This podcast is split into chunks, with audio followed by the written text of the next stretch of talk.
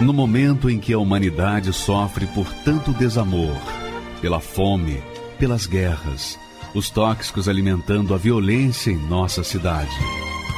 Esta emissora traz até você momentos de amor, paz e alegria, através de um programa feito com carinho para o seu coração.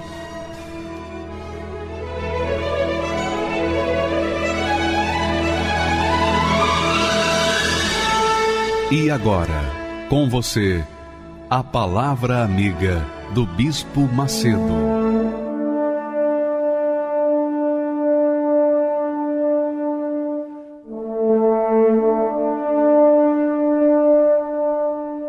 Olá, meus amigos, Deus abençoe a todos vocês.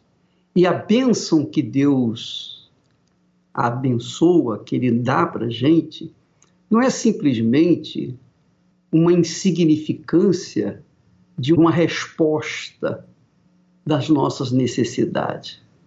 Ah, arranjou um emprego, foi curado de uma enfermidade, foi abençoada com um casamento, nada disso. Deus quer que você seja a própria bênção. Ele quer que você seja abençoador, melhor falando, ao invés de buscador de bênção. O que, que você prefere? Ser a própria bênção ou ficar na dependência de terceiros para receber a bênção? Deus quer que você seja abençoador, a própria fonte, para que Ele, Deus, venha jorrar através de você na vida dos seus familiares, dos seus vizinhos, dos seus amigos de trabalho, na escola, enfim. Onde quer que você estiver, você vai espalhar, espargir a luz que fluirá de você. É isso que Deus quer. Agora, é claro, é claro que muitas pessoas estão vivenciando um pedacinho do inferno e querem sair dessa situação. Estão sendo sufocadas pelos seus problemas. É a mulher que, por exemplo, foi traída pelo seu marido. É o marido que foi traído pela sua mulher. Então, Deus, olha só como Deus trata o ser humano. Veja só como o profeta de Deus, o profeta Isaías, em nome de Deus, fala, fala de uma forma assim, bem nítida, bem forte, bem direta, para as pessoas sofridas, para as pessoas caídas, para as pessoas desesperadas, para as pessoas que dizem: Eu cansei de ser eu, eu cansei de ser um lixo, um lixo que não é reciclável, mas para Deus você é muito importante. Ele quer usar o que você é, ele quer usar o seu eu para fazer de você essa fonte. Olha só como o profeta Isaías exprime a vontade de Deus perfeitamente. Ele diz assim: canta alegremente. Ele começa dizendo: canta alegremente. Como que eu posso cantar alegremente se eu estou chorando, se eu estou desesperado, se eu estou triste, se eu estou abatida, se eu estou passando necessidade, se eu estou assim, estou assado? Como que eu posso cantar? Você diz para Deus. Mas olha só a promessa de Deus para você. Canta alegremente. Ó estéreo. Estéreo é o símbolo ou tipifica as pessoas que não têm o que dar. São pessoas secas, são fontes secas. São fontes no deserto que não tem água nenhuma, nenhuma gota d'água. Estéreo é aquela mulher, hoje em dia, que não dá luz a filhos. Mas é muito mais do que isso. Estéreo aqui quer dizer uma, uma pessoa que não tem nada para dar, na, absolutamente nada para dar, é vazia, é absolutamente vazia. E ela só tem a buscar, a pedir, a clamar, a mendigar o pão nosso de cada dia. Mas Deus fala para estéreo, para essa estéreo que não tem nada para dar, para cantar alegremente. Olha só, Parece um contrassenso, não é verdade? Mas não é não. Deus está dizendo profeticamente, está profetizando, canta alegremente, ó estéreo, que não deste a luz, que não tiveste filhos. Rompe em cântico. Olha só, Deus está falando para estéreo, rompe em cântico e exclama com alegria. Quer dizer, Deus sabe o que é o melhor para nós. Nós queremos ser alegres, nós queremos explodir de alegria, exclamar de alegria, romper em cânticos. Todo mundo quer isso. Deus está falando para você que tem sido estéril, seja homem, seja mulher. Não, é, aí não, não se trata apenas de uma mulher, mas o homem também. Não estéreo apenas de não poder dar a luz a filhos, mas estéreo na sua vida pessoal. Você é uma pessoa estéreo. Tudo que você faz dá para trás, tudo que você faz dá errado. Você já tentou N caminhos, N opções, mas tudo, tudo, tudo dá errado. Você se considera uma pessoa estéreo mas ele diz: canta alegremente, ó estéreo, que não deste a luz. Rompe em cântico, exclama com alegria. Tu, tu que não tiveste dores de parto, tu que não tiveste dores de parto. Não é só a mulher que não teve dores de parto, que é a estéreo, mas é o homem também que não teve a chance de começar o seu próprio negócio, de começar o seu próprio empreendimento, de ser alguém, de ser respeitado por alguém. Ele diz: canta, canta alegremente. Porque, olha só, porque mais são os filhos da mulher solitária. Veja que aqui ele fala da mulher solitária. Ele não está falando da estéreo aqui agora. Agora ele está falando da mulher solitária. E a estéreo, nós já falamos, mas a, a solitária é uma mulher que vive, digamos, no deserto. Não tem ninguém. Não tem um homem sequer, um homem para fazê-la gerar filhos. Ela é uma solitária, ela vive na solidão. Talvez essa seja a sua situação. Você vive na solidão, na angústia, na tristeza, na depressão, no desespero. Você vive com a profunda tristeza na alma, porque você tem sido desprezível, desprezada por tudo e todos, mas não por Deus.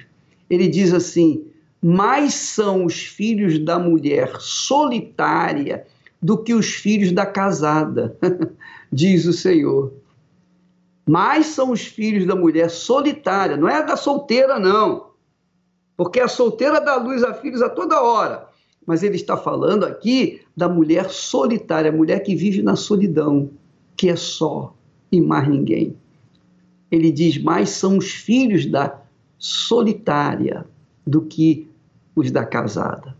Aí ele diz assim: amplia o lugar da tua tenda Antigamente eram tendas, as pessoas viviam em tendas. Amplia o lugar da tua tenda, quer dizer, estende a sua tenda mais larga possível, porque essa tenda vai ter quartos, vai ter crianças, vai ter gente, vai ter adultos. A casa, a tenda vai ficar cheia. Quer dizer, Deus está falando assim: amplia a tua visão, amplia o teu entendimento. Eu quero fazer coisas maravilhosas na sua vida amplia a tua tenda, estendam-se as cortinas das tuas habitações.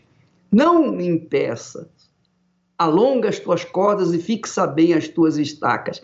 Veja que Deus quer fazer você crescer, ser próspera, próspero. Deus quer fazer honrar o seu nome, honrar a sua pessoa.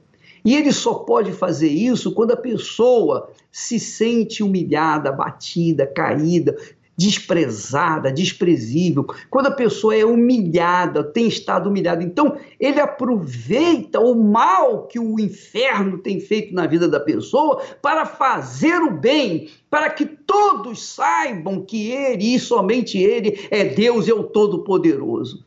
Deus quer fazer isso na sua vida, minha amiga e meu amigo. Quando todas as portas do mundo estiverem fechadas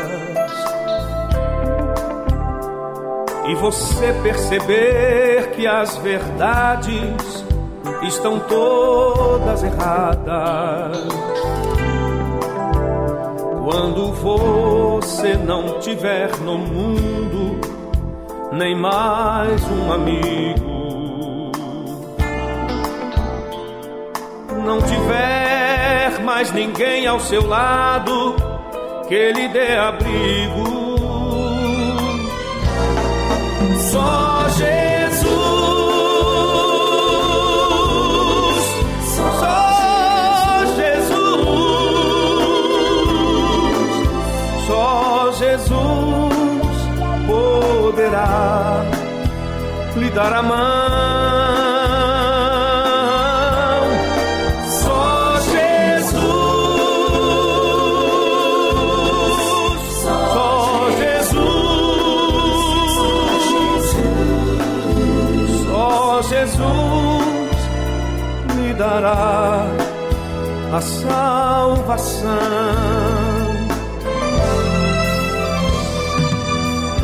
Só Jesus nos espera ansioso e de braços abertos.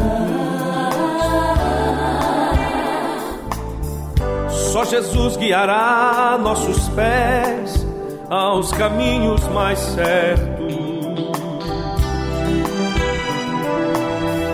Basta apenas você aceitar as verdades sagradas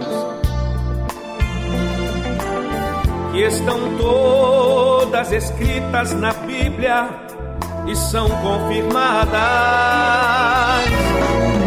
Só Jesus.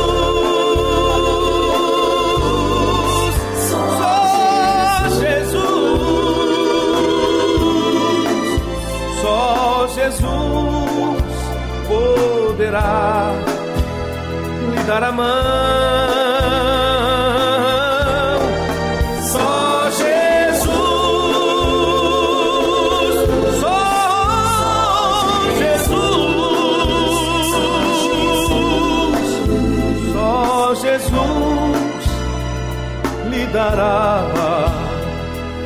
Salvação. Só Jesus lhe dará a salvação.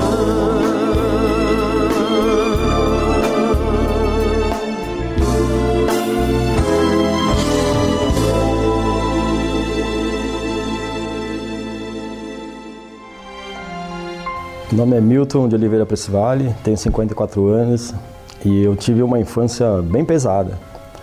É, eu sou filho de ex-presidiário, minha mãe era uma modesta costureira e havia muita discussão, muita briga dentro de casa. E meu pai, quando ele foi embora, e eu via o sofrimento da minha mãe, né? Porque sobrou toda a parte financeira para tomar conta, cuidar da gente. Então ali eu já tinha decidido ali que eu não, não poderia ser igual meu pai. E eu tinha um sonho de ter uma família, que não, que não, que, que, que se baseasse naquela imagem que, que, eu, que, eu, que eu tive do meu pai quando meu pai foi embora. Eu tinha um sonho de ter uma família, entendeu? Sempre tive o sonho. Eu falei, bom, quando eu casar, eu vou pegar e vou ser diferente do meu pai. Vou ter uma mulher só, que meu pai teve muitas mulheres, muitas mulheres. E acabei conhecendo a minha esposa. Meu nome é Silvana, sou esposa do Milton. Eu conheci o Milton na porta de um colégio que eu estudei. Começamos a namorar, um namoro tranquilo, bem apaixonada. Ele me dava atenção. Tudo que eu não tinha, ele supria, né? Quando nós resolvemos casar, foi eu estava ainda acima do peso. Nessa época eu pesava 98 quilos. Então eu falei para ele, vamos fazer um acordo. Você para de fumar, que ele fumava dois maços de cigarro por noite, e eu faço regime. E foi assim que eu consegui emagrecer para agradar ele. Casei com 66 quilos, bem bonita. E aí então casamos tudo e o pai dela, na hora que me chamou num reservado, falou: Ó, oh, Milton, eu tenho essa arma aqui, era um 32, um revólver. Você vai levar essa arma para você proteger tua família. Olha, o nosso primeiro ano foi bom. Apesar de eu ter engravidado bem, logo depois que, eu, que nós casamos, depois de três meses eu já estava grávida. Mas mesmo assim ainda tinha bastante atenção, carinho, porque era o primeiro filho. E eu lembro que ela ficou, após o parto depois, ela ganhou bastante peso, ficou bastante obesa.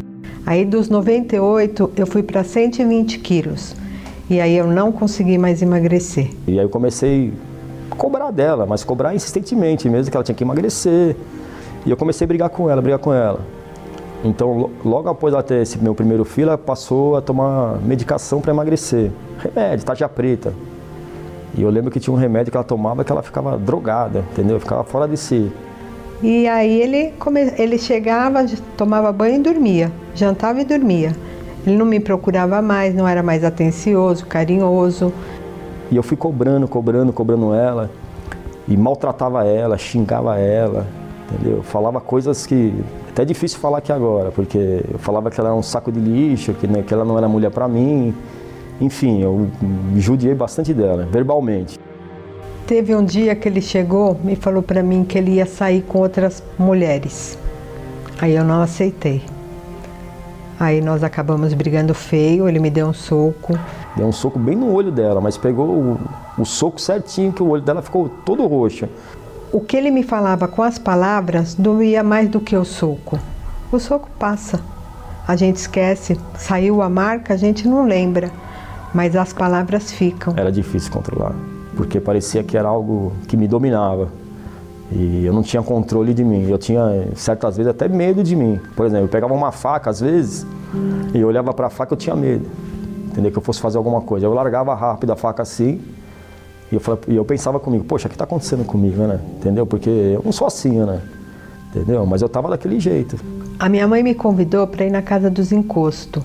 E eu, como era um convite de mãe, eu fui. Ela falou para mim: Vamos, vocês estão brigando muito, quem sabe vai resolver, vai melhorar.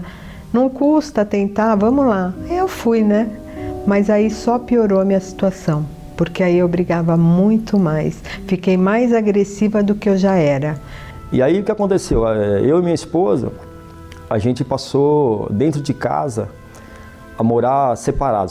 Separado em, que termos? Ela dormia no quarto e eu dormia no sofá. Eu não queria ter outra mulher, então eu falei, bom, então eu vou ver se eu consigo resolver né, esse problema vendo pornografia. E eu lembro que eu passava, passava 10, 12 horas na pornografia. Numa dessas discussões, o meu pai havia dado uma arma para ele de presente, para ele proteger a família. Eu peguei essa arma, entrei no banheiro, engatilhei na minha cabeça, daí eu fiquei paralisada. Tentei várias vezes me matar, né? Eu tomei remédio, os faixa preta junto com as bebidas. E a promessa que eu tinha feito para mim mesmo, o sonho que eu tinha de ter uma família, aquilo parece que tinha fugido das minhas mãos. E aí apareceu, né, a oportunidade de conhecer a Igreja Universal. Os meus filhos já iam escondido, já iam escondido. Eu tinha uma irmã minha que levava ele escondido contra a minha vontade. E e aí eu falei, bom, vamos lá então, vamos ver como é que é. Depois da oração, me senti leve. E naquela semana, a gente passou uma semana tranquila, porque toda semana em casa tinha briga, e tinha sangue, derramava-se sangue em casa, entendeu? Toda semana. Toda, não tinha uma semana que não, não tinha um acontecimento desse. E nós passamos uma semana calma. E aí o que aconteceu? A gente ia a semana toda para a igreja, começou a frequentar todos os dias, porque aquilo fazia um bem para a gente. Quando ele acordava de manhã, ele saía para trabalhar, não falava nem tchau. Daqui a pouco ele começou a me beijar, me telefonar no serviço. Primeira vez que ele me ligou, eu tomei um susto. Falei, morreu alguém? Porque ele, em 20 anos de casado, nunca ele tinha me ligado. Havendo dentro de mim uma mudança, mas uma mudança aonde primeiro? Primeiro na minha mente, na minha consciência. E até o dia que eu falei, eu preciso receber o Espírito Santo. Aí eu lembro que foi um dia, um dia de domingo. O, o bispo que estava fazendo a reunião, muito bacana. Ele pegou, ele, ele fez o papel dele. Ele me levou até Jesus. Aí eu tive Passou o filme da minha vida, filme todo dia da minha vida, as coisas tudo errado que eu fazia. Eu fui um lixo. Eu não merecia nem ser salvo. E aí Deus falou para mim, então, mas eu vou te salvar hoje você vai ser meu filho. Aí entrou aquela paz dentro de mim. Aí eu não sei quanto tempo durou, se foi 10 minutos, se foi 15 minutos, se foi. Eu sei que eu fui levado até os céus e Deus falou assim: Eu estou te salvando. E assim eu recebi o Espírito Santo. Ele me ligou e falou: Tô indo aí. Tá bom. Aí quando ele chegou, ele já chegou transformado. Ele chegou mais, mais amável ainda, mais carinhoso, mais querendo falar muito da palavra de Deus. Ele não parava de falar. Me levou tomar café. Eu estava trabalhando, mas a minha chefe falou: não, vai lá com ele, porque ela também percebeu o brilho no olhar dele. Ela falou: ele está diferente, vai lá. Né? E aí eu fui, mas foi muito diferente, ele mudou demais. Minha vida se transformou, se transformou, entendeu? Aí transformou família, transformou meu casamento, minha esposa viu a mudança em mim, meus filhos viram a mudança em mim, entendeu? Eu que andava armado, se alguém falasse um A para mim, eu, eu tirava o revólver, eu queria matar, queria dar tiro, queria, entendeu?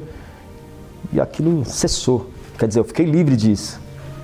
Se não fosse Deus na minha vida, hoje eu não estaria aqui, não estaria mais casada não teria nada do que eu tenho hoje, porque tudo que eu tenho foi Deus que me deu. A paz que eu tenho hoje, ninguém pode me dar. E o principal, dentro da gente.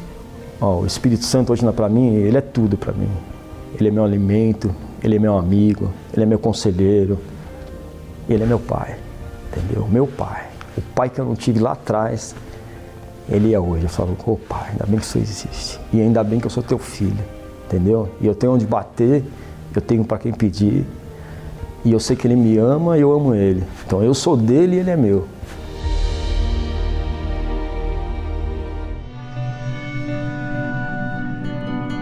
Que mandava eu fazer para encontrar Deus, encontrar Jesus, melhorar como pessoa, eu lia livro de autoajuda, eu ia em igreja católica, é, eu ia em centro espírita, eu ia em cartomante, tudo eu queria, porque eu tinha essa dor na minha alma, eu queria achar um caminho, porque alguma coisa sempre me faltava.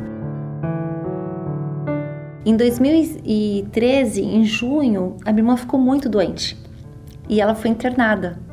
No, no segundo dia que ela estava muito ruim, uma pessoa do prédio dela foi prestar solidariedade à minha família. E eu perguntei foi o próprio Senhor Jesus. Eu falei, você é da Igreja Universal? Ela falou, só só 10 anos. Eu segurei nela, praticamente. E falei, me leva na Igreja Universal agora? Por favor. E aí foi quando eu comecei a ouvir a palavra. Então eu fiz disso uma faculdade para mim, porque eu não tinha. E é a faculdade da palavra de Deus. Então isso que me fortaleceu. eu falo que eu comecei a entender o que, que é a vida. Ele é a nossa vida, depois sou eu, depois meu casamento. A gente não é perfeito. Eu não sou perfeita, né? Mas Deus não quer o perfeito, Ele quer o sincero. Hoje eu aprendi isso. Então o Espírito Santo, Ele é meu tudo. Ele é o ar que eu respiro. O Senhor Jesus é minha vida. Eu vou servir Ele até o final da minha vida. Neste domingo, você terá a oportunidade de conhecê-lo pessoalmente. Às sete da manhã, nove e meia e dezoito horas, no Templo de Salomão, Avenida Celso Garcia, 605 Brás e em todas as igrejas universal do Reino de Deus.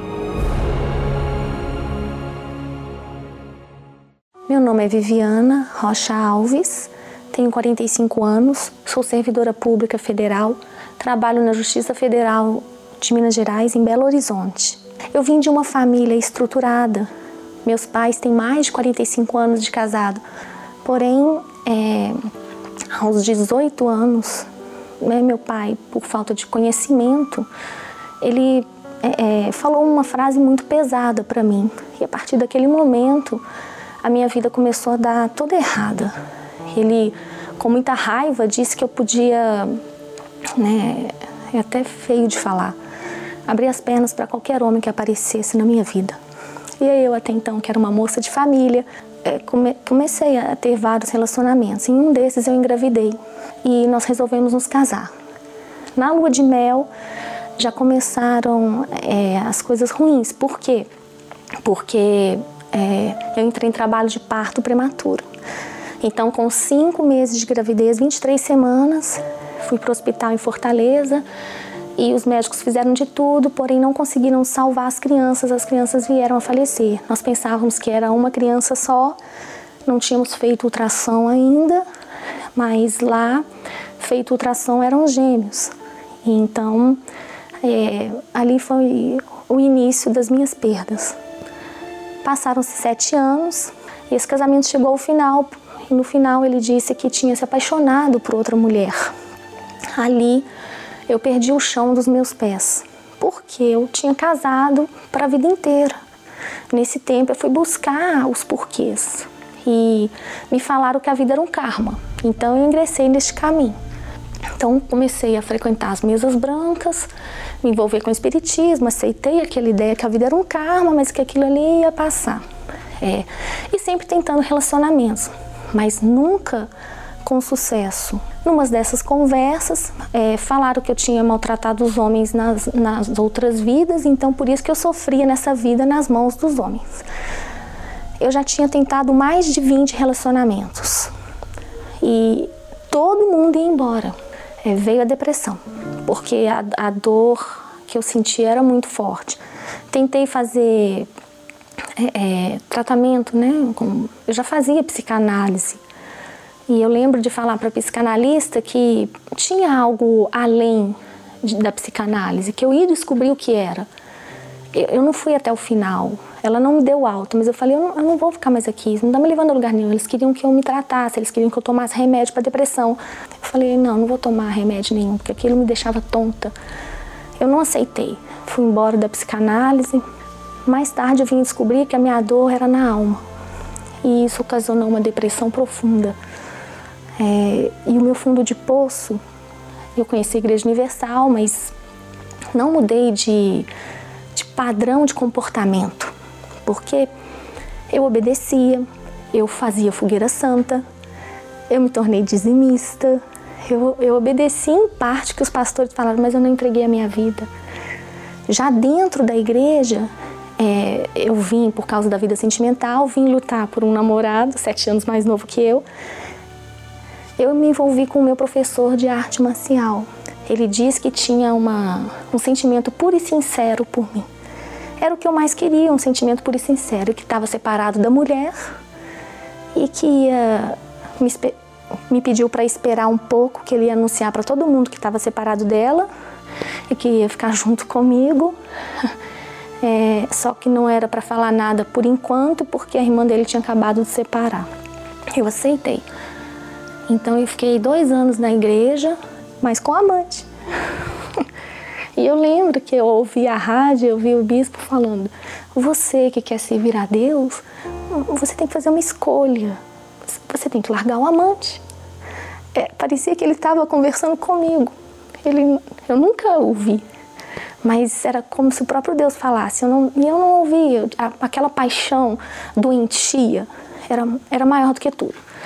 É, no dia 6 de 6 de 2010, eu, eu tive uma decepção muito grande com essa pessoa. Eu descobri que ele ficava com a esposa no final de semana e comigo nos dias de semana. Ele ia para o interior, ficava com ela. Vinha para Belo Horizonte, ficava comigo. Morava dentro da minha casa, pagava as minhas contas, me dava presentes. Ia nos aniversários das minhas colegas de faculdade comigo. Então não dava muito para desconfiar que ele estava com as duas ao mesmo tempo. Ela que descobriu e me ligou. Aquele dia para mim foi uma vergonha, foi um fundo de poço, foi uma coisa horrível, porque meu pai me ensinou isso, minha mãe também não. Eles não me criaram para ser uma pessoa assim. Eu, eu fui criada para ter uma família, eu fui criada para casar, ter filhos, ser boa dona de casa. Era a referência que eu tinha. E olha onde que eu cheguei. Ser amante coisa mais abominável para mim aconteceu comigo. Eu nunca sonhei em chegar nisso, porque eu já tinha pós-graduação em Direito Previdenciário, fiz curso técnico de Química no Cefet. É, casei, passei no concurso da Justiça Federal, fui fazer Direito na Faculdade de Direito Milton Campos, fiz pós-graduação em Direito Previdenciário. Mas era uma topeira, espiritualmente falando. É, retardada. Eu não entendia um A do que o pastor falava. Então, já dentro da igreja, eu tomei uma decisão naquele dia. Eu me batizei. E ali eu resolvi realmente, de fato e de verdade, entregar minha vida para esse Deus. E as fogueiras santas subsequentes, eu falava: tá aqui o meu lixo de vida, agora me dá a vida que o Senhor tem, que o Senhor fala que existe, porque a minha vida é um lixo. Ela se tornou um lixo e eu não sei o porquê disso. E eu lembro que essa pessoa tentou ainda continuar comigo, esse amante, mas eu já tinha tomado a decisão. Doía, eu gostava dele, a minha carne pedia. A carência era grande demais. E Deus foi vendo aquilo ali, né? Bem, com esses, depois desses seis meses, em 2010, no final de 2010, eu tive um encontro com Deus. Era uma época de fogueira santa e eu dobrei o meu sacrifício. Eu já estava limpa, já não tinha mais envolvimento com a amante e eu recebi o Espírito Santo. E eu lembro que foi uma alegria e eu não parava de sorrir, eu não parava de rir. E, e terminou aquele momento da, da busca, é, é, uma paz, a, aquele gozo não passava. Eu, eu fui para casa assim, eu estava com muitos problemas financeiros, eu estava com é, é, o mundo caindo na minha cabeça, mas eu não parava de rir. Eu pegava as contas e jogava para cima. Eu ria. Eu ficava assim, meu Deus, o que aconteceu? O que aconteceu? Né? Naquele dia eu recebi o Espírito Santo. O Espírito Santo veio, ele se apossou de mim. Veio uma força, uma certeza de que as coisas iam dar certo, a certeza da vitória. Eu não precisei mais de ser estimulada em crer e eu passei a entender também a Bíblia, passei a entender as coisas de Deus. E ele, a partir daquele momento que eu recebi o Espírito Santo, é, não tinha mais aquele interior sisudo, negro, aquele coração machucado, aquela alma cheia de dor, aquelas mágoas das pessoas. Não, sumiu tudo, desapareceu tudo. Se, se você olhar a Viviana sem o Espírito Santo e a Viviana com o Espírito Santo, é outra pessoa completamente diferente. Eu não era assim. Eu não tinha desenvoltura, coragem, intrepidez, ousadia, é, essa, essa mente para cima, a sede de, de querer falar para as pessoas que Deus existe. Eu encontrei um Deus vivo, aquele tesouro escondido. Existe. A palavra de Deus é verdadeira. Eu deixei de ser apenas uma religiosa e passei a ser uma pessoa verdadeiramente de Deus. E aí sim eu pude receber uma família. Deus me deu um marido, um homem de Deus da mesma fé. E nós temos hoje uma filhinha de dois anos e oito meses, a Maria Eduarda. Eu sou totalmente grata a esse Deus, mas principalmente o que, o que foi de mais importante, o marco da minha vida, foi receber o Espírito Santo, Ele é meu tudo. Eu, eu criei e aconteceu. De fato e de verdade na minha vida, eu sou uma pessoa alegre e feliz de verdade hoje, independentemente das circunstâncias. O texto sagrado diz assim: Deus fala, Eu sou o teu marido. Quer dizer, eu sou o teu íntimo. Eu sou contigo.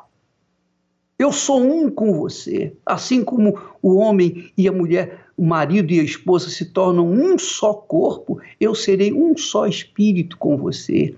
Está escrito, porque o teu Criador é o teu marido, Senhor dos exércitos é o seu nome, Santo de Israel é o teu redentor, que é chamado Deus de toda a terra, porque o Senhor te chamou como a mulher desamparada, triste de espírito. Quer dizer, Deus está chamando Nem todos, obviamente, têm ouvidos para ouvir a voz de Deus, nem todos têm aquele desejo, aquela sede de encontrar-se com Deus vivo. Muitas pessoas estão buscando dinheiro, muitas pessoas estão buscando sucesso, muitas pessoas estão buscando por esse mundo afora as coisas que o mundo oferece. Mas aqueles, e somente aqueles, que querem buscar aquilo que Deus oferece de graça, que é o Espírito Santo, serão cheios. Então, o Senhor está chamando você agora, minha amiga, meu amigo, para enchê-la, enchê-lo do Espírito Santo, para tirar essa tristeza da sua alma, para fazer de você uma nova criatura, como estes testemunhos, estes tantos testemunhos. Nós vamos ver um testemunho agora da Isabela. Essa menina ela recebeu o Espírito Santo e a vida dela se transformou como as, todos os testemunhos que nós mostramos aqui têm sido transformados por conta do Espírito Santo. Vamos assistir o testemunho dela e voltamos depois, logo em seguida, para a oração. Prepare o seu copo com água, tá bem? Vamos assistir. Meu nome é Isabela Silva Morim, eu tenho 28 anos, sou autônoma. Eu cheguei na Igreja Universal, eu tinha uns 12, 13 anos porque minha mãe começou a vir na igreja e, e, trazia, né, eu e a minha irmã. E quando a gente chegou na igreja, a gente ia, vinha por vir. Nessa fase de 17, 18 anos, eu arrumei um namorado, eu ficava mais na casa dele do que na casa da minha mãe. E durante uns dois anos estava tudo certo.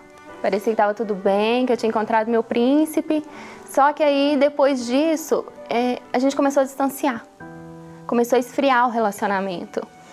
E depois de um tempo, eu comecei a descobrir que ele estava me traindo, comecei a descobrir várias traições e eu não tinha força para terminar. E aquilo foi me entristecendo, como se tivesse roubado a minha vida. E eu comecei a tomar antidepressivo, comecei a fazer tratamento com psiquiatra, fiquei afastada do trabalho. Ficava vários dias sem comer, cheguei a ficar uma semana sem comer, ficava trancada dentro de um quarto escuro, tudo fechado, janela fechada, cortina fechada, porta fechada, não conversava com ninguém, não aceitava ninguém falar nada. Todas as vezes que alguém tentava se aproximar de mim, eu afastava essa pessoa, eu queria ficar sozinha, não conversava com ninguém, só chorava. Minha vida era só chorar. Tranquei a faculdade, eu não conseguia estudar. Então, assim, foi o meu fundo de poço. Eu não tinha mais expectativa de vida. Para mim, eu só queria acabar com aquilo ali, com aquele pesadelo que tinha acontecido. Para mim, eu, eu, queria acordar e descobrir que eu tinha passado um pesadelo e pronto, ter minha vida de volta. E aí chegou num ponto de eu querer suicidar. Eu comecei a pensar em suicídio. Algumas vezes eu até pesquisei na internet como suicidar. Até chegou um ponto que eu coloquei um cinto no meu pescoço. Só que eu não tive coragem. Quando eu coloquei o cinto, eu lembrei de tudo aquilo que eu tinha aprendido lá atrás. Que mesmo que eu não tinha tido encontro com Deus, eu lembrei da, da palavra. Eu lembrei que se eu suicidasse, eu iria para o inferno. Para onde iria a minha alma depois daquilo ali? Que o sofrimento seria maior do que aquele que eu estava passando. Então, eu pedi Deus perdão e comecei a buscar. Comecei a pedir Deus para me dar força para terminar aquele relacionamento, para voltar para a presença dele e nunca mais sair, para pedir Deus para mudar realmente a minha vida, me curar da depressão, meu cabelo caía. Eu sentia o cheiro da comida, eu vomitava. Eu não conseguia nem comer. Então, teve um dia que eu não aguentava mais mesmo assim, ou eu morria ou eu voltava para Jesus.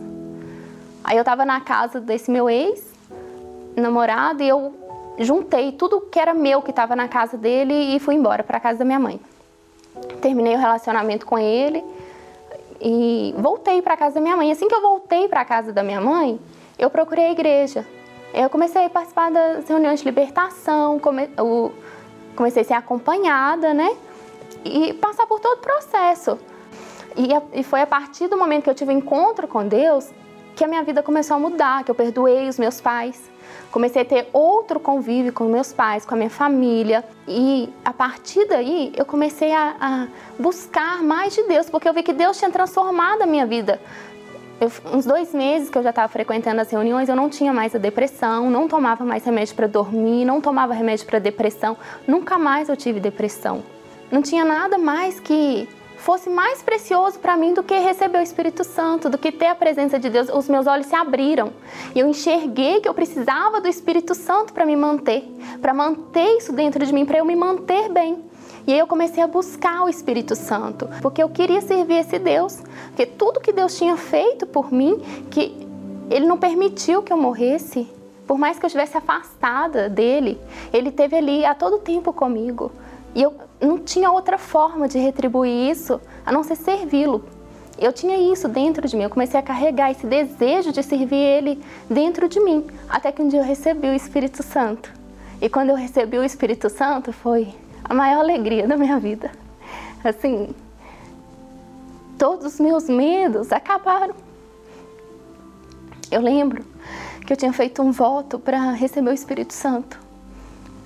E aí o pastor chamou a gente para fazer oração em cima do altar, né? Para cumprir o nosso voto e fez a busca do Espírito Santo. E eu recebi o Espírito Santo naquele momento.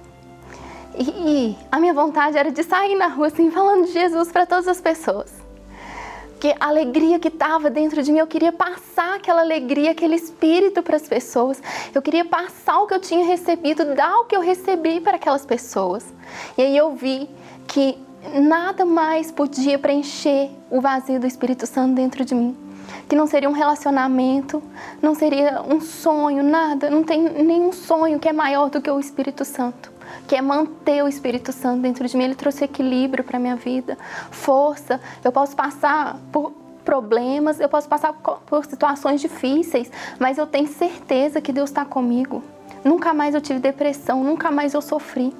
Dentro de mim eu tenho paz, eu tenho alegria. Eu chego à noite, eu durmo. Eu chego na minha casa, eu tenho prazer de estar com a minha família. Eu tenho prazer de conversar com a minha mãe. Eu tenho prazer de conversar com meu pai. Meu pai me liga, pergunta como que eu tô. Meu relacionamento com meu pai é outro.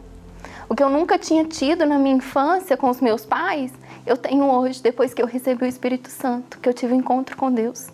Então, a partir do momento que eu tive o um encontro com Deus, toda a minha vida mudou. Deus mudou a minha história, realizou os meus sonhos de criança. Tudo que eu não tinha tido, Deus fez na minha vida. E eu percebi que eu não precisava de mais nada, só do Espírito Santo. Meu nome é Rodrigo de Oliveira, eu tenho 35 anos, sou guarda civil, formado em Direito. E no princípio eu não gostava da igreja, tinha preconceito contra o bispo e contra todas as causas da igreja. No início da minha fase adulta, os amigos próximos frequentavam outras denominações e falavam mal da igreja, faziam piadas. E aquilo foi criando um estigma dentro de mim, algo negativo. Eu, sem mesmo conhecer absolutamente nada da igreja, eu fui me tornando contrário a tudo que era da igreja. Como minha formação em direito e a minha profissão é de guarda civil, eu iria em busca das provas, iria realmente aprofundar essa questão e verificar se ele realmente era um, um, ladrão, era um enganador, um charlatão. Então eu concluí que ele era um ladrão, que ele era um enganador. Quando eu via, passava próximo da igreja, até mesmo na televisão, ou ouvia algum comentário relacionado à igreja, eu via a igreja como uma seita. Mesmo com, com esse preconceito, é, é eu não conseguia raciocinar, não conseguia imaginar se realmente isso era verdade. Porque a igreja crescia, não parava de crescer, as obras crescendo, mundo afora. E como que as pessoas estavam sendo enganadas 10, 20 anos já na igreja, sendo enganadas? Isso para mim não fazia sentido. Inclusive, eu bati em outras portas, eu frequentei outras denominações a convite dos meus amigos. Porém, eu entrava vazio e saía vazio. Eu não sentia nada, eu não tive um, um encontro com Deus. Pedia para Deus me mostrar um caminho que fosse lhe agradar, que fosse fazer a vontade dele, um caminho correto, caminho verdadeiro. Até que eu encontrei a Jaqueline, minha esposa, na época ela era minha namorada. Certa ocasião, estávamos comentando sobre o assunto, ela falou que ela era da Universal, que ela gostava das reuniões, deu testemunho da vida dela, né? E eu falei, de forma alguma vou nessa igreja. Ainda ela brincou. É, cuidado se você cuspir para cima, pode cair na sua testa. Eu respondi que eu ia desviava. Ela falou: Não, você vai, vai virar contra você. Ela era uma pessoa diferente das, das demais, com certeza. O testemunho de vida dela, as lutas dela, a fé que ela me transmitia, isso me motivava. E eu tinha desejo de vir, só que o preconceito ainda reinava em mim. De tanto ela insistir, eu aceitei o convite. Eu sabia que ela ia me levar para um lugar ruim, algo que poderia me fazer mal. Eu vi, porque eu sabia que ela gostava de mim, a gente tinha um relacionamento muito bom e seria algo bom para mim também. Eu aceitei esse convite e vi. Na reunião, eu me lembro, foi um domingo, impossível esquecer, primeira vez. Parece que foi hoje, hoje cedo ainda. Foi maravilhoso, foi impactante. Dava a impressão que eu estava frente a frente com o Senhor Jesus. Ele falava comigo, ele me respondia, eu falava com ele, a gente tinha contato íntimo. E aquilo era algo inédito para mim, que eu nunca tive passado por isso antes. Foi algo muito forte. E ali eu tive a certeza. Ali era o meu lugar e dali eu não queria sair nunca mais. E eu percebi que não era nada daquilo que a mídia falava, que as pessoas lá no mundo afora falavam da igreja, quisiam me roubar, pegar meu dinheiro, levar tudo que eu tenho. Não tinha nada daquilo. Era totalmente diferente. Era tudo espontâneo, voluntário. As pessoas faziam aquilo por livre e espontânea vontade, pela causa do Senhor Jesus. A paz que eu buscava, a felicidade que eu buscava nas coisas materiais, eu encontrei no primeiro dia que eu entrei na igreja. Saí completo, saí cheio. Aí eu passei a vir mais vezes, queria vir todas as reuniões. Coisa de um mês já havia me batizado nas águas, não demorou muito tempo, já recebi o Espírito Santo. Foi maravilhoso. O Senhor Jesus estava ali comigo, mostrando tudo para mim, tudo o meu passado e o que Ele queria fazer na minha vida. Deus operou na minha vida, principalmente no meu interior, né? Porque eu não tinha paz, eu não, não era feliz, eu era triste. Por mais que eu sorrisse, eu era triste por dentro, eu sabia disso, eu, eu só estava me enganando. E Deus fez essa obra na minha vida após eu receber o Espírito Santo. Lutas eu sempre tive e sempre terei. Porém, a felicidade está dentro de mim e isso eu não consigo esconder de ninguém. E hoje eu agradeço muito aquele convite da Jaqueline. Realmente o cuspe caiu na minha testa, graças a Deus, a tempo. Hoje eu sou feliz, eu tenho uma família abençoada, tenho uma filha pequena, nós nos amamos muito, nos amamos muito bem. Estou bem financeiramente no meu trabalho, saúde está uma bênção. Só tenho a agradecer. Já estou há seis anos na igreja e eu não vejo nada daquilo que a mídia fala. Devido à minha formação em direito, à minha profissão de guarda, é tudo aqui dentro da igreja é transparente, é tudo às claras, ninguém esconde nada. Não tem nada daquilo que fala lá fora, que vão nos roubar, que é tudo feito escondido, que a gente sempre foi induzido pela mídia. Não tem nada disso. Pelo contrário, eu vejo transparência em tudo.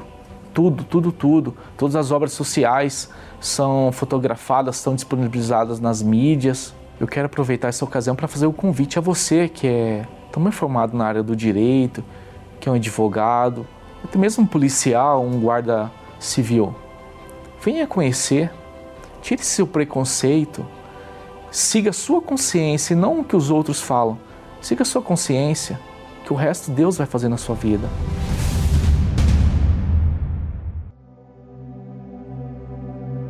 E aconteceu ao cabo de dias que Caim trouxe do fruto da terra uma oferta ao Senhor. E Abel também trouxe dos primogênitos das suas ovelhas e da sua gordura e atentou o Senhor para Abel e para a sua oferta. Mas para Caim e para a sua oferta não atentou. O que apresentamos no altar identifica o que Deus representa para nós. O acerto de Abel foi tratá-lo como primeiro, mais importante que tudo o que tinha. E assim é até hoje. Enquanto uns enxergam como um fardo, outros veem como a oportunidade de honrar a Deus, o colocando acima de tudo. Neste domingo, 7 de fevereiro, a festa das primícias. Dia de mostrar quem é o primeiro em nossas vidas. Às 7, 9 e meia e 18 horas. No Templo de Salomão e em todas as igrejas universal do Reino de Deus. Vamos falar com Deus. Esse domingo, minha amiga promete. Esse domingo, em todas as igrejas universal do Reino de Deus. Vamos falar com Deus agora. Elevo os meus olhos para os montes, De onde me virá o socorro? O meu socorro vem do meu Senhor, que criou os céus e a terra. Não deixará que o teu pé vacile. O Senhor é quem te guarda.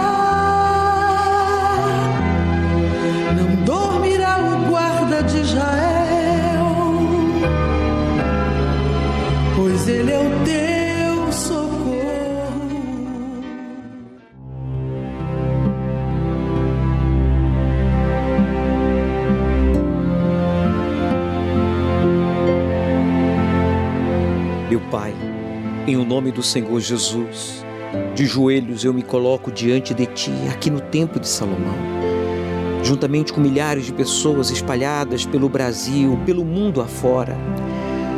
E eu quero pedir, especialmente por esta pessoa que desistiu dos seus sonhos.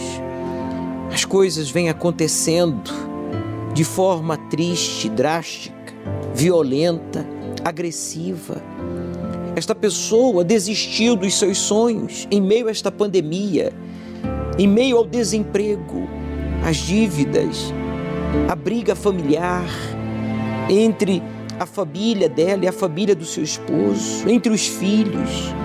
Meu Deus, eu não sei qual é a situação desta pessoa, mas eu sei que o Senhor, como Deus, ouve a minha oração e ouve também a oração dela. Fale, meu amigo Desabafe com Deus. Não fique apenas ouvindo a minha oração. Ele está aí com você no hospital. Você vai se levantar desta cama. Você que está em casa, em cima de um sofá, depressivo, com um punhado de medicamentos para tentar contra a sua própria vida. Você que estava planejando se jogar da sacada do seu apartamento, pare aí agora. Deus manda que eu te diga: eu quero te libertar, eu quero te abençoar, eu quero te fazer feliz. Sim, meu Pai, esta pessoa não conhece a felicidade, então agora, aonde quer que ela esteja, no trabalho, aonde quer que ele esteja, no presídio, esteja ele, meu Deus, desenganado, viciado, endividado, dá um sinal, use esta água, pois disseste: Eu sou a água viva. Então, meu Deus, dê vida a todos que vão beber desta água, pois a declaramos consagrada como um ponto de contato em o nome do Senhor Jesus que ressuscitou dentre os mortos. Beba e receba a vida, receba a saúde, força, receba paz aí onde você está.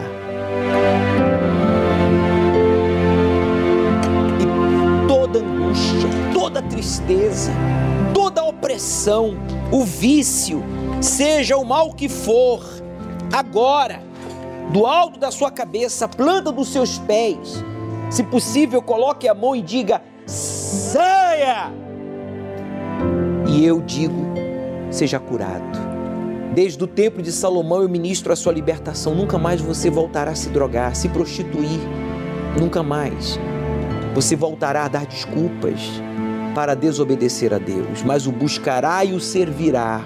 E você que crê, entregue-se a Ele. Renda-se a Ele aí agora. Oh Deus, obrigado. Iniciamos mais um mês. E que neste mês de fevereiro, que é o menor do ano, seja um mês abençoado seja mais abençoado este mês do que todo o ano de 2020. E os que creem digam amém. Graças a Deus. Graças a Deus, meu amigo, que Ele ouve e responde a nossa oração. Faça uso do óleo consagrado que você recebeu no domingo passado na Igreja Universal, porque as portas estão abertas. O Espírito de Deus está sobre você para guiar os seus passos. A Bíblia é clara. O mundo vai acabar um dia. Mas as Escrituras não especificam quando isso acontecerá. Em vez disso, apontam para os sinais.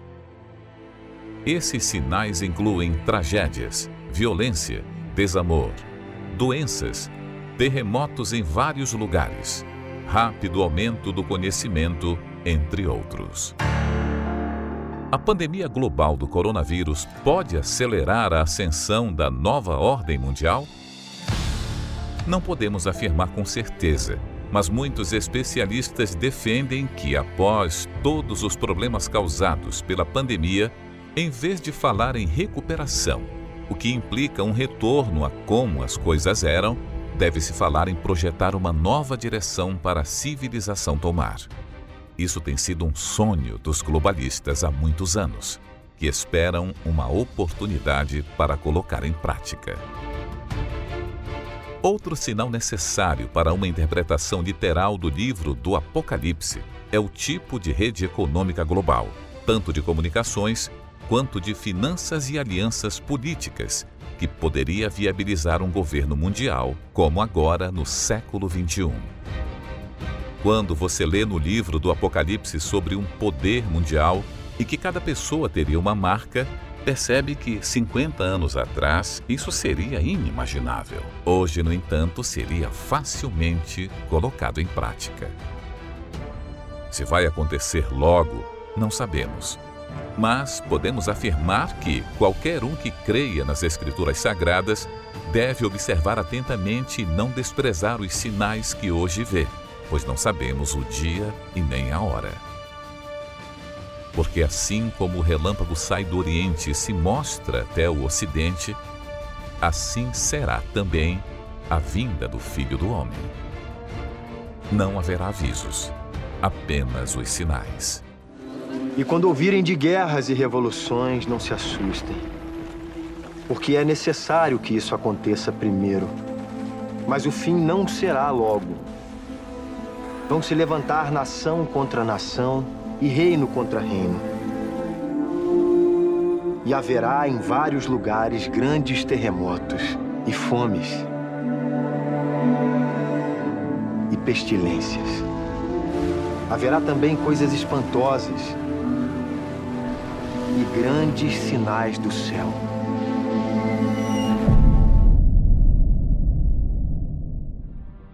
Domingo, às 18 horas, o estudo do Apocalipse, no Templo de Salomão, ao pôr do sol, na reunião do encontro com o Espírito Santo. Chegue cedo. O Senhor Jesus revela no livro do Apocalipse que você e eu fazemos parte de uma das sete igrejas registradas no livro do Apocalipse. E elas tratam de revelar o nosso real estado espiritual você verá que elas são como um espelho que reflete o perfil de cada cristão. Algumas igrejas são repreendidas e também louvadas, outras só são repreendidas ou só louvadas. Todas são exortadas a perseverar ou a se arrepender. Todas são chamadas a ouvir a voz do Espírito Santo.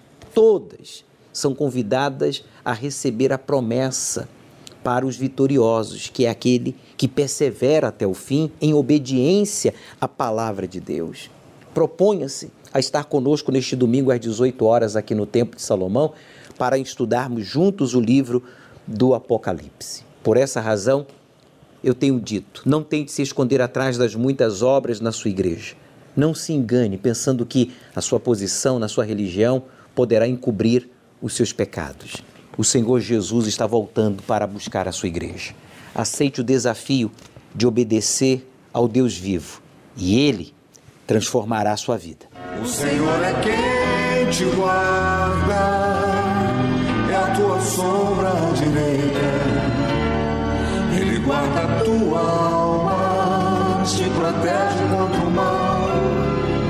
Guarda a tua entrada e a tua saída desde agora e para sempre.